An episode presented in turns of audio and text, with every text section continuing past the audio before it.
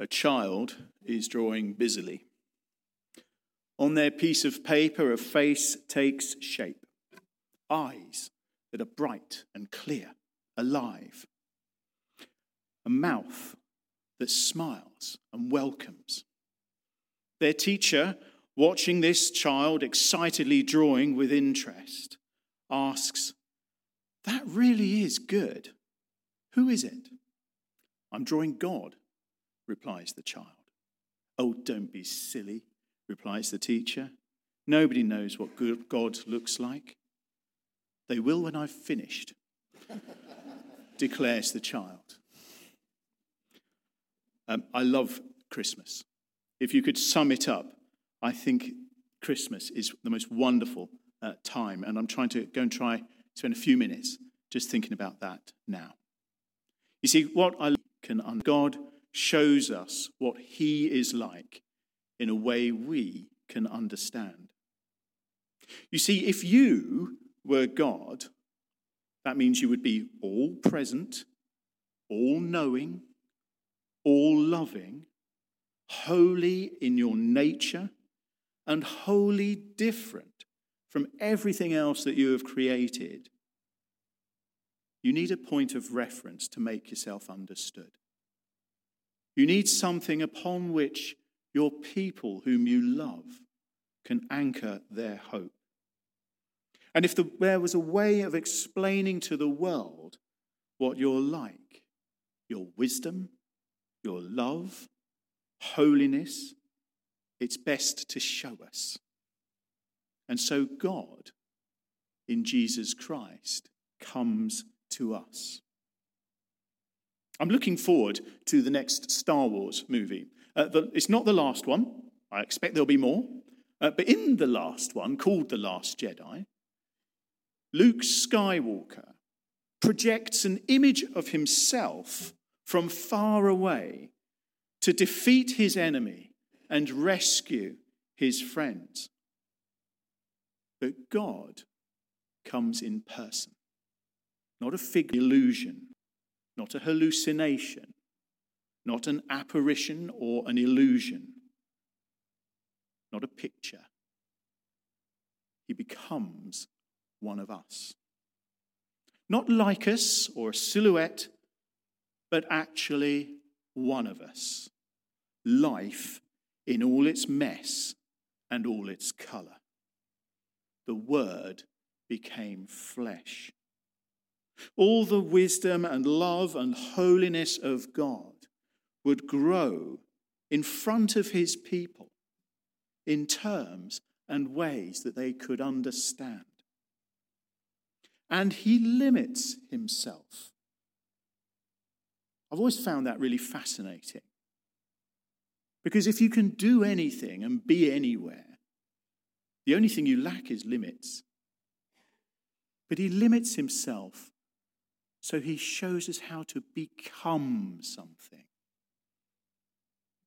And so he shows us by becoming one of us what he is like. He shows us that he knows us fully. And he could know that we could know that he has been amongst us for real. You see, he lived pretty much the same kind of life to them. He was an infant, dependent on his parents, looking to them for all of his needs. He was a child. He got lost in a crowd for days. Well, I don't know how many of you have done that, but we know what it's like to be lost. He was a teenager, and the Bible doesn't comment on that very much at all. But we know that he grew to be a man full of wisdom and spirit. He had parents and we know he lost one of his parents. And you know his, his mother didn't always know what he was up to. Well, that's a teenager then.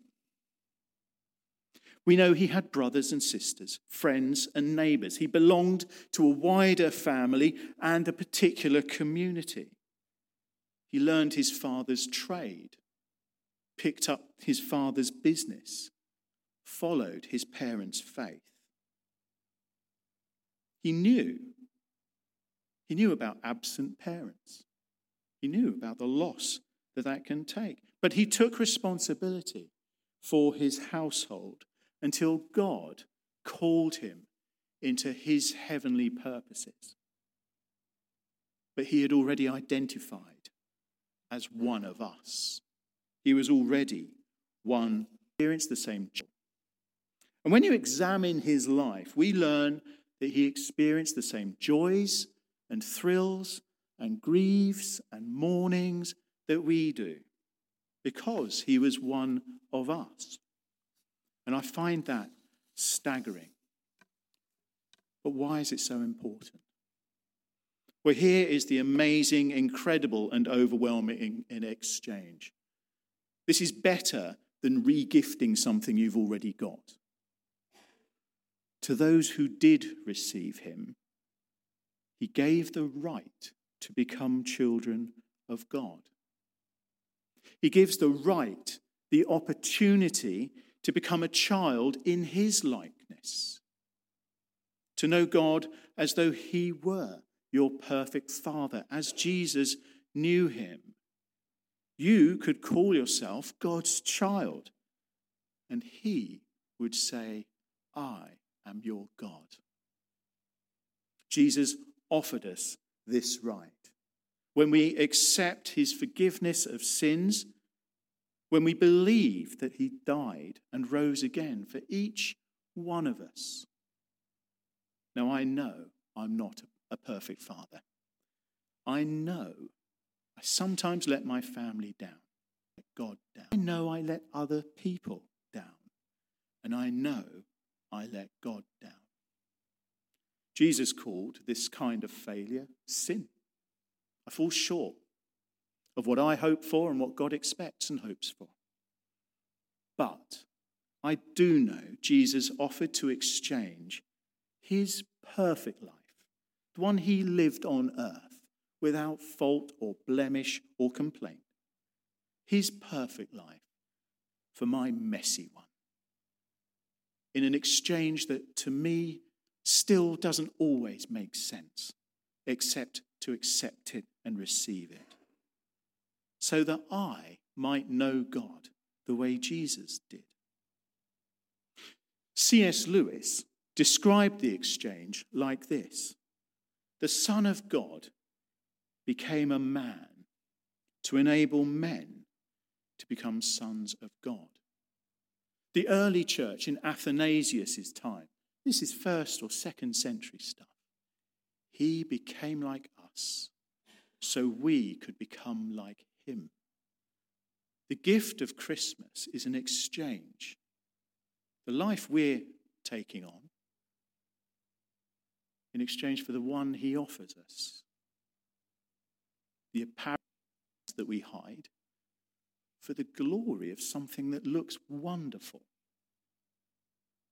If I receive his offer, I somehow I somehow become holy. I somehow experience and know that God is with me. I know that God accepts me that God loves me. And because of that, I'm able to love generously. I know that love costs. I know that God's love costs because we see that on the cross. But because of that, I know I can love more than I thought I could. And I can live wisely.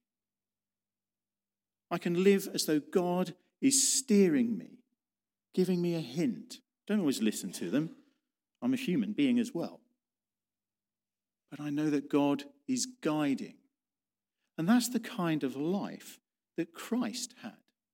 Christian means little Christs. I can be a little bit like Christ. And I recognize then people the way that God sees them. And hopefully, people can recognize the face of God in me. All you need to do is receive this offer and accept it. May God bless you this Christmas. Amen.